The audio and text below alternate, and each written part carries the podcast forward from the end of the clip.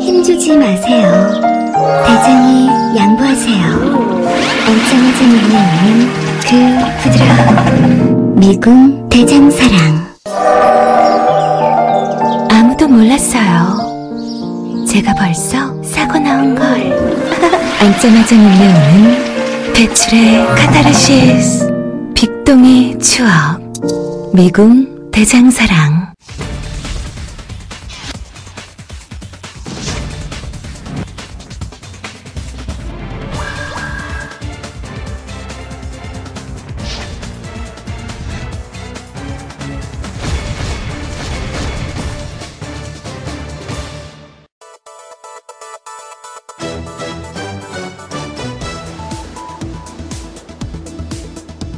제정 러시아 시절에도 일이 끝나면 노동자들은 빨간 장미꽃을 사들고 예술 공연을 보러 다녔다.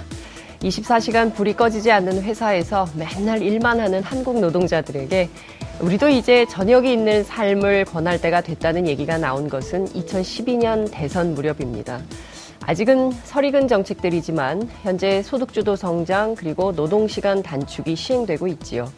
그렇지만 여전히 우리의 삶은 팍팍합니다. 왜 그럴까요? 어, 다 아시는 것처럼 양극화 때문입니다.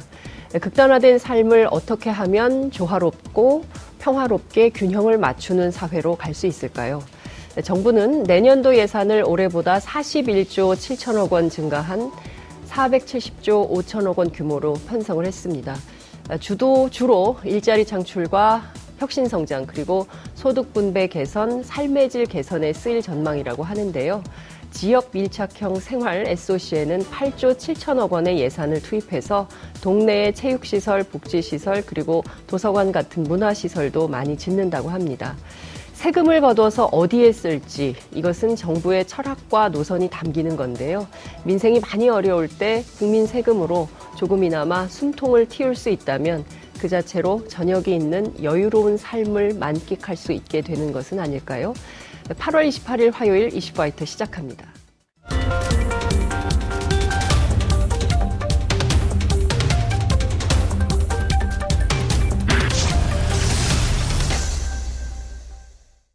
깨어있는 시민들이 꼭 알아야 할 알찬 브리핑, 깨알알 브리핑 시간입니다. 오늘은 미디어 오늘 전 편집국장이신 민동기 고발뉴스 미디어 전문 기자 나오셨습니다. 어서 오십시오. 안녕하십니까. 네, 아, 제가 전임 직함을 너무 사랑하는 것 같습니다. 미디어 오늘 시절을 너무 사랑하기 때문에. 네. 예. 이게 나왔습니다, 바로. 이 생방송의 묘미입니다. 그렇습니다. 깜짝 놀랐습니다. 저도 놀라고, 민 기자님도 놀라시고, 네. 예. 그 우리가 사실은 외국하고 비교를 굉장히 많이 하잖아요. 네. 유럽형 복지국가 모델 이런 네. 얘기를 굉장히 많이 하지만 실제 삶은 아직 그렇게 되지는 않은 것 같아요. 그렇죠. 동네 수영장 끊으려면 너무 힘들어요.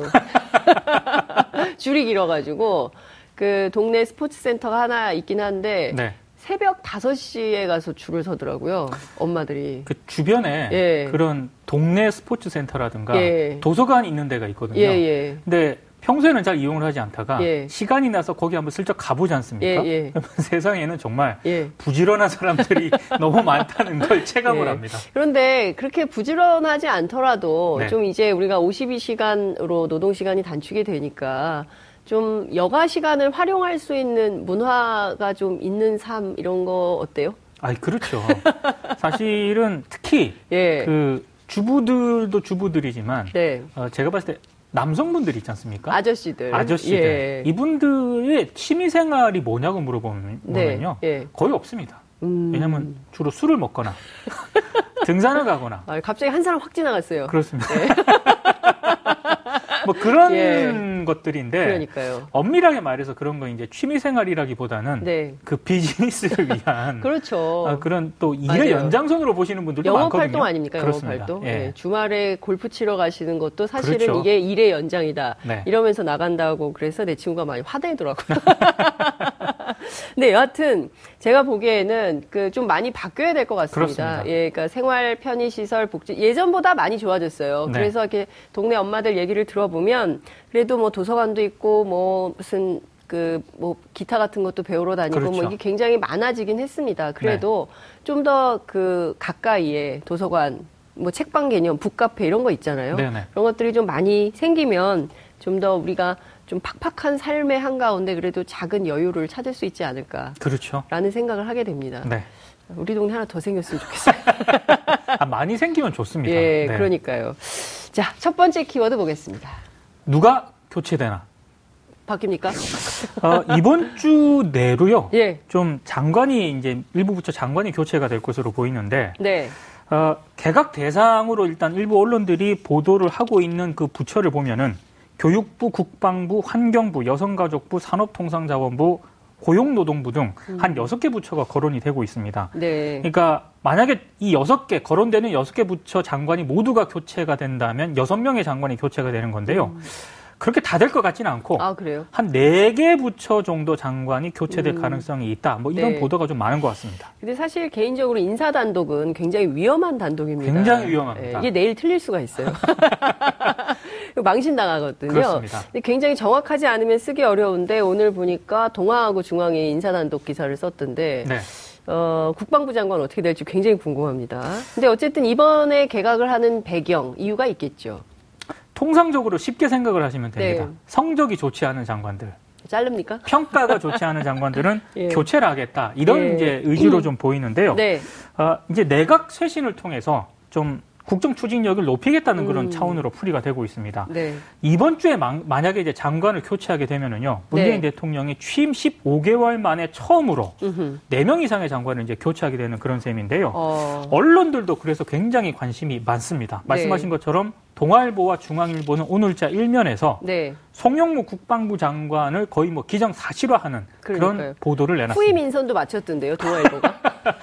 아, 후임 인선 끝났어요, 동아일보에 따르면. 맞는지 예. 어, 오보가 될지는 이제 개각을, 개각을 한번 보시면 될 것 같은데요. 네. 어, 후임 인선으로는 정경두 현 합동참모 참모본부 의장이 유력하다. 음흠. 두 언론사가 이렇게 공통적으로 보도를 했습니다. 네. 근데 송영무 어, 지금 국방부 장관도 해군 출신이지 않습니까? 해군이죠. 근데 지금 후임으로 이제 동아중앙일보가 보도했던 정경두 합참 의장도 네. 아, 공사 출신입니다. 음, 저게 누가 작업 들어간 거 아닙니까? 네. 남은 한 남은 한 군데. 네. 육해공 가운데 남은 한 군데가 작업 들어간 거 아닌가 싶은 생각도 좀 드는데 왜냐하면요 이렇게 인사가 나면 이대로 하기가 굉장히 어려워요. 아 그렇죠. 그래서 막판에 바뀌는 경우가 많습니다. 그래서 네. 오히려 예. 실제로 그렇게 풀이를 하는 분들도 있습니다. 어. 동아중앙일보가 예. 아, 정경두 합참의장을 좀 탐탁하게 봤던 것 아니냐. 날리려고. 네. 뭐 그렇게 해석하시는 분들도 있는데 저는 그런 것 같지는 않고요. 예. 다만 이제 동아일보와 중앙일보는 송영무 국방장관의 교체를 이제 강하게 이제 음. 사실 기정사실화 했는데 네. 실제로 송 장관이 교체가 될지는 좀 지켜봐야 할 것 같습니다. 그러게요. 제가... 처음에는 음.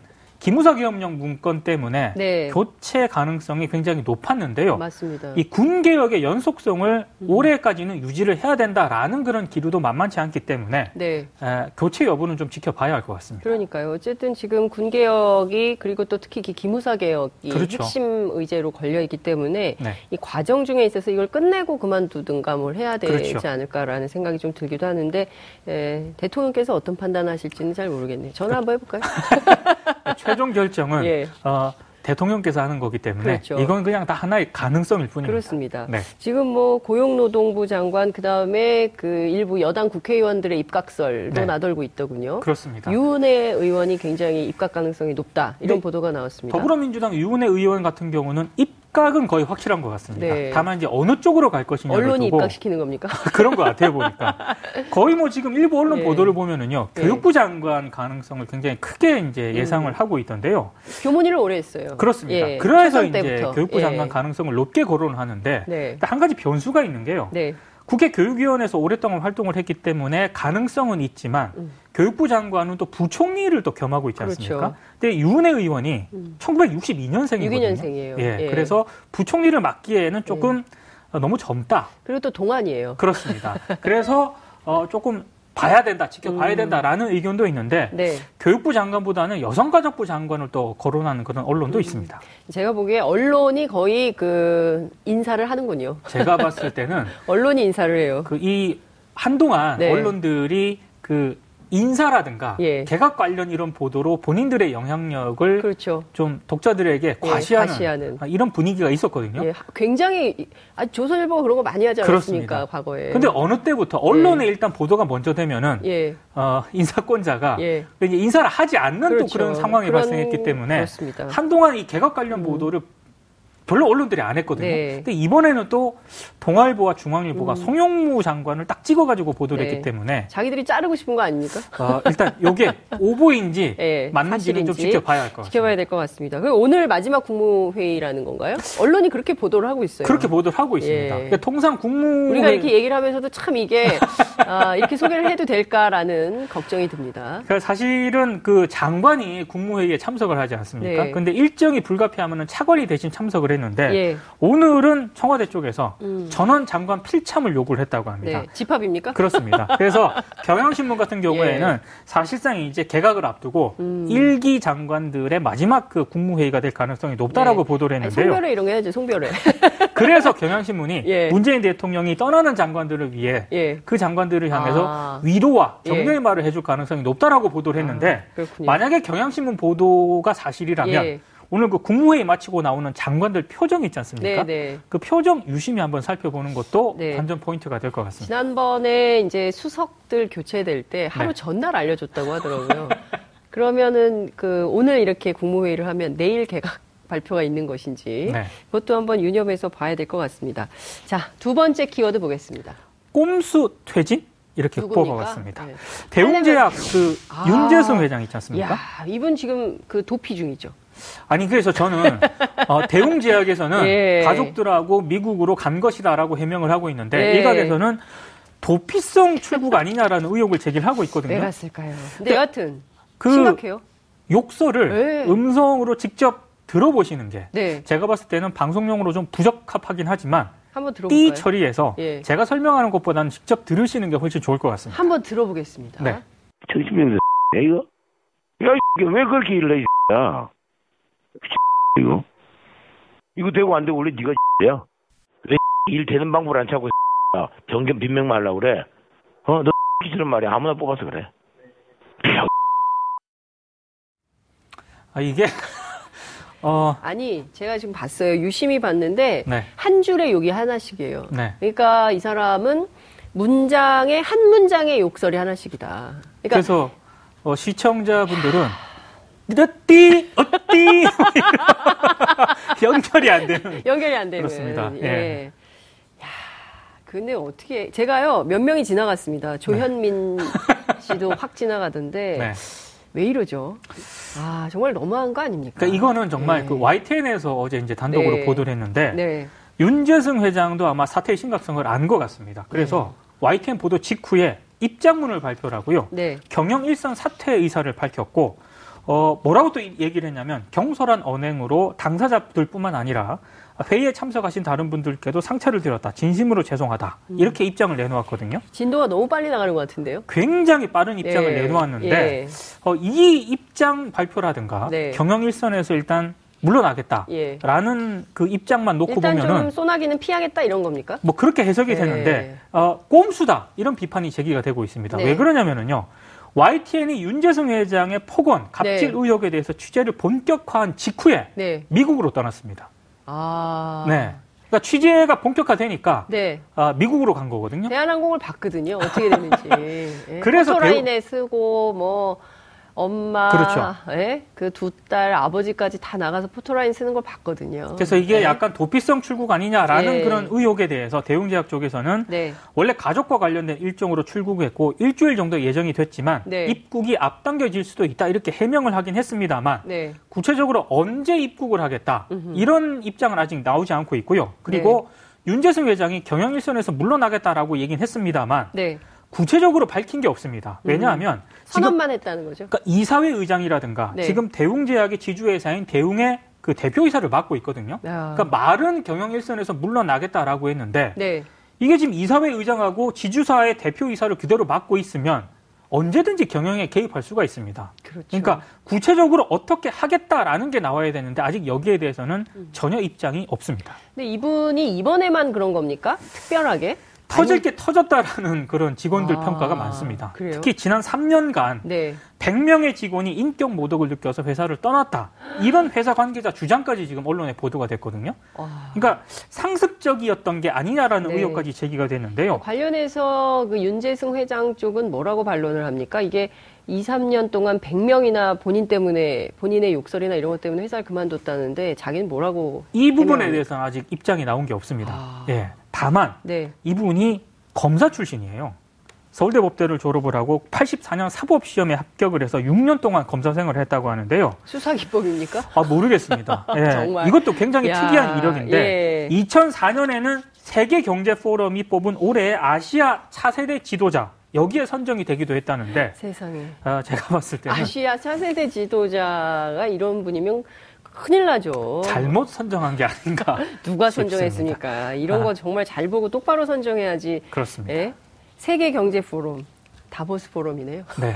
참 큰일입니다. 네, 지금 또 후회하지 않을까 이런 아, 생각이 좀 이게 듭니다. 좀 알면 바로 또 명단에서 빼야 되지 않을까라는 그렇습니다. 생각이 좀 들기도 하는데요. 어찌됐든 이런 갑질 문화를 없애자고 계속 얘기하는데 네. 계속 터집니다. 아, 그런데 실제로 우리가 이런 갑질에 대해서 제대로 이제 시민사회가 아무리 그 역량을 동원해서 감시한다고 하더라도 한계가 있거든요. 그렇죠. 이 좀 구체적인 대안을 좀 마련을 해야 될 때가 된 게 아닌가 싶습니다. 네. 예, 마지막 키워드 보겠습니다. 국회 관계자 157명입니다. 또, 또 추적을 하셨군요. 네. 아, 청탁... 예감이 됩니다. 이게 또 해외성 네. 그 외유를 말하는 건데요. 네. 이른바 그 청탁금지법 시행 이후에 네. 피감기관 예산으로 해외 출장을 다녀온 국회의원, 네. 보좌진 등 이른바 국회 관계자 있지 않습니까? 모두 157명인 것으로 어, 파악이 됐습니다. 예. 예. 어제 그 예산 감시 시민단체인 세금 도둑자바라가 음. 홈페이지에 국민권익위원회 자료를 공개를 했거든요. 네. 근데 이 자료에 따르면 이른바 그 김영란법 시행 이후에 14개 기관이 국회의원, 보좌진, 입법조사관 등 157명의 해외 출장을 지원을 했습니다. 네. 근데 국회의원 38명하고 보좌진, 입법조사관 16명 있지 않습니까? 네. 이분들은 네. 김영란법 위반 소지가 현저하다. 이렇게 그럼, 지금 판단을 했습니다. 그러면 이 157명이 누군지 명명백백히 밝혀서 네. 어, 법률에 따라서 사법 처리가 돼야 되는 거 아닙니까? 저는 그렇게 해야 된다라고 보는데 네. 지금 국민권익위원회가 예. 이 공직자 명단 공개를 거부를 하고 있습니다. 네? 이게 조사는 열심히 했는데 조사해놓고 왜 이분들이 누구다라고 예. 밝히는 거는 예. 명단을 거부를 하고 있습니다. 지금 공개를 하지 않고 있는데요. 네. 세금 도둑 잡아라 시민단체 쪽에서는 예. 일단 국회의원 38명 있지 않습니까? 예. 이분들 명단을 공개하라면서 음. 유인태 국회 사무총장을 상대로 행정소송을 제기한 그런 상태인데 예. 어, 이게 명단이 공개가 될지는 아직 확실하지가 않습니다. 네. 근데 뭐 어쨌든 이런 게 뭐 본인이 원해서 간 것일 수도 있고 네. 또 국회의원실의 실 차원에서 뭐 어, 이번에 당신이 가시오해서 갔을 수도 있고 네. 그러나 결과적으로는 이게 출장이라고 하지만 사실 놀다 온 거거든요. 그렇죠. 이게 확인이 된 거 아니겠습니까? 그렇습니다. 그래서 김영란법을 위반했다고 하면 뭐 만방에 아무개 아무개 아무개다 뭐 국회의원은 그렇지만 그밖에 뭐 보좌관이라든가 입법조사관 문제가 된다면 실제 공개를 안 한다 하더라도 처벌은 해야죠. 그러니까 157명이 전부 문제인 것은 아니지만 아, 그래요? 아, 문제인 것은 아니지만 일단 네. 국민 권익위 쪽에서도요. 국회의원 38명하고 네. 보좌진 입법조사관 16명 네. 이분들을 포함한 공직자 96명은 네. 일단 김영란법 위반 소지가 있다라고 판단을 했거든요. 예. 그럼 이분들에 대해서는 제가 봤을 때는 아니, 사법 처리해야죠. 적절한 조처를 해야 된다라고 예. 보는데 일단 명단 공개를 거부를 하고 있고요. 네. 어, 일단 그 계속 지금 국회의원 출장 예산이 문제가 되고 있지 않습니까? 그렇죠. 그러다 보니까 예. 코이카 있지 않습니까? 네네네. 한국국제협력단에서는 내년도 국회의원 해외 출장 지원 예산을 영원으로 편성을 하기로 했다고 합니다. 빵원. 빵원. 그러다 보니까 예. 지금 한국 국제교류재단하고 한국 수출입은행이 있거든요. 네. 여기서도 음흠. 그럼 우리도 지금 영원으로 편성을 해야 되냐 네. 이런 고민을 하고 있다라고 하는데 문제는 네. 예. 이 예산을 편성을 하는 게 예. 국회거든요. 내일 국회에서 예결위가 열립니다. 그렇습니다. 저는 그래서 과연 네. 국회가 내일 예결위에서 어떤 예. 결정을 할지 예. 상당히 주목이 되고 있습니다. 혹시 예결위원들이 포함된 것은 아닌지 네, 네. 예, 심히 걱정이 좀 됩니다. 그렇습니다. 아휴, 참, 이 감시, 감시, 감시, 감시를 해도 끝이 없네요. 국회가 네. 어떤 결정을 할지 네. 이슈 파이터가 네. 계속 지켜보도록. 끝까지 추적하겠습니다. 알겠습니다. 네. 네, 오늘 말씀 여기까지 듣겠습니다. 고맙습니다. 고맙습니다. 여러분들께서는 지금 생방송으로 진행하는 장윤선의 이슈 파이터와 함께하고 계십니다. 오늘 방송 좋았나요? 방송에 대한 응원 이렇게 표현해주세요. 다운로드하기, 댓글 달기, 구독하기, 하트 주기. 더 좋은 방송을 위해 응원해주세요. 그리고 2부도 함께 해주세요.